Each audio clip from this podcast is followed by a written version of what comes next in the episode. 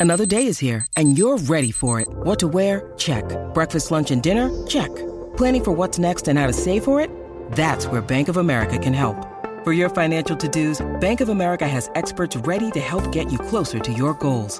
Get started at one of our local financial centers or 24-7 in our mobile banking app. Find a location near you at bankofamerica.com slash talk to us.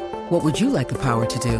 Mobile banking requires downloading the app and is only available for select devices. Message and data rates may apply. Bank of America and a member FDIC.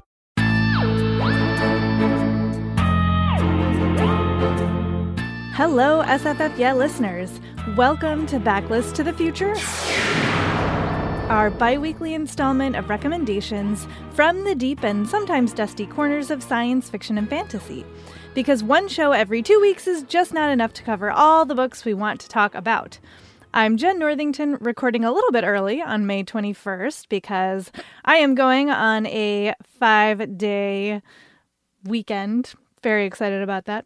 Uh, but I want to talk about retellings. I am a huge fan of interesting twists on old stories, and I have two favorites one pretty old, one much more recent.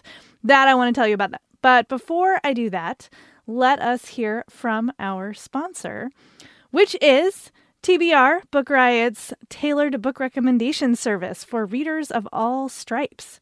If you want great new books to read but are overwhelmed by all the publishing buzz, we can help.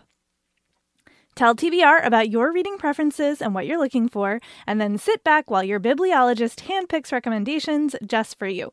TBR offers plans to receive hardcover books in the mail or recommendations by email, so there is an option for every budget. And TBR is produced in partnership with Print, a bookstore in Portland, Maine, so you can treat your shelf and support an indie too. Sign up only takes a few minutes. You answer a couple of questions about what you like to read and what you're looking for, link up to your Goodreads profile if you have one, and you're done.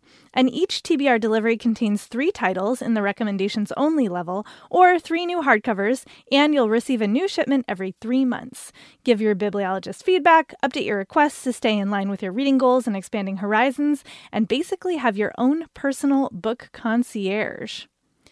Visit mytbr.co to sign up today. That's mytbr.co.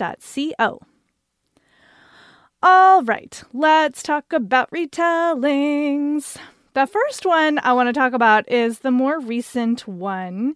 It is A Spark of White Fire, which is the first in the Celestial trilogy by Sangu Mandanna.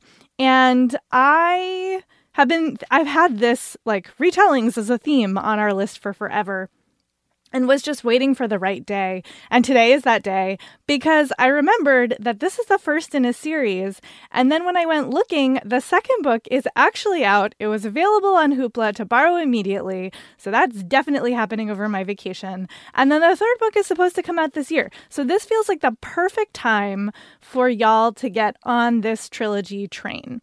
So, A Spark of White Fire is Mandanna's retelling based on the Mahabharata, which is an ancient Indian story. And it is like a big, you know, battle between warring rulers. But she has turned it into a space opera, which is amazing.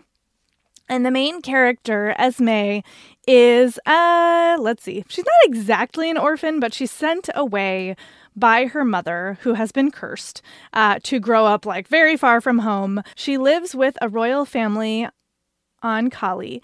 And she is, you know, sort of accepted by the royal family, but she's kind of a loner. And she's been trained to be a warrior from very young by this like great older mentor. And a king offers to gift this like amazing sentient warship to any warrior that can win this competition. So she is like, great, I'm going to win the competition.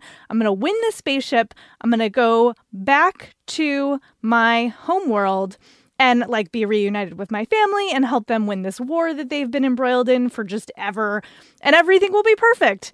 And obviously, that's not how it works out. She does win the competition, but everything is so much more complicated than she realized. This war has many more layers than she was aware of. It's not as straightforward as, like, my family have been disrupted by this other family and like we're right and they're wrong. Everything gets much more complicated. There are amazing side characters. There's also some really heartbreaking moments. And like while theoretically, I think this is, you know, pitched as YA, it's got teenage protagonists. Um it I think anybody will enjoy it because it's just so it's got that great like space opera action and it does have a lot of feelings which i i do like in my sci-fi i'm not gonna lie. Um and the the sentient warship titania is awesome.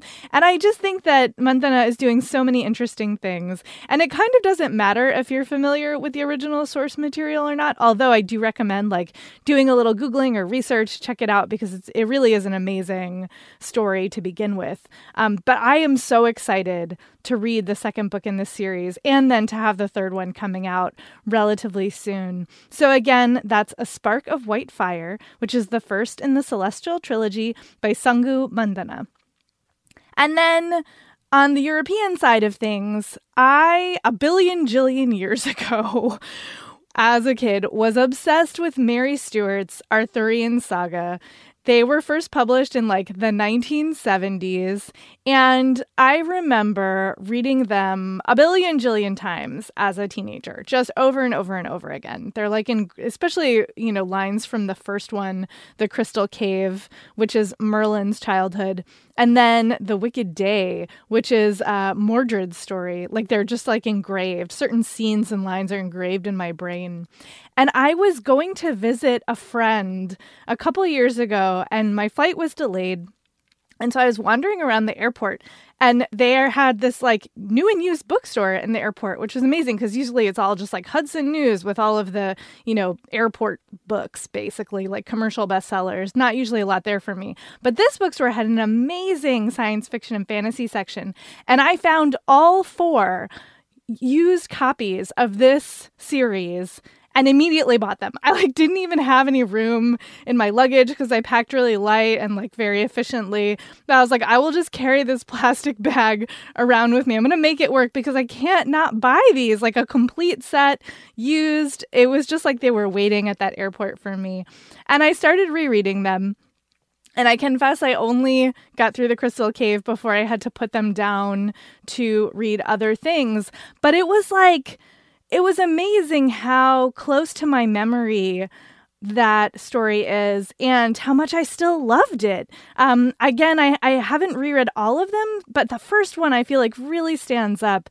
And it's a very realistic, historically based retelling of Merlin's childhood, the Crystal Cave is. It's all, you know, based on what kind of you know, political stuff would have been going on in Britain around that time and you know you get a feel for like the clothes and the you know the dwellings and the travels that Merlin makes. And there is a touch of magic. There for sure is magic but it's much more low key it's not like you know dragons and spells all over the place. Like it's much more about feeling like grounded and rooted in these characters and in this setting. And Stewart is such a great writer. Oh man, I just love some of the sentences in there. And yeah, so if you like fantasy, but like with a hefty dose of historical fiction, and you want a really interesting deep dive into the Arthurian story, I cannot recommend this series. Well, at, at the very least, the first one highly enough. And I'm hoping on some vacation time to get to the others, although I have like a list as long as my arm of books I want to read on my vacation. So we'll see how many I actually get to. But this is definitely on the list. And, you know, Arthurian's legends are one of my original sci fi fantasy loves. So I'm always happy to recommend this. Uh, so again, that's the Arthurian Saga by Mary Stewart. And the first book is The Crystal Cave. And that's all for today. Thank you, as always, for listening. If you have theme ideas for the backlist show or the main show, you can always email us at sffyeah at bookriot.com. We also love to see feedback and what you're reading. Always nice to get email from listeners. If you are so inclined, you can review us on Apple Podcasts. That helps to juice the algorithm so that other sci fi fantasy nerds can find us, and we do love to see the feedback there as well. In between shows, you can find me online, mostly on Instagram these days, at I am Jen IRL. and that is spelled I A M J E N N I R L. And we'll talk to you soon.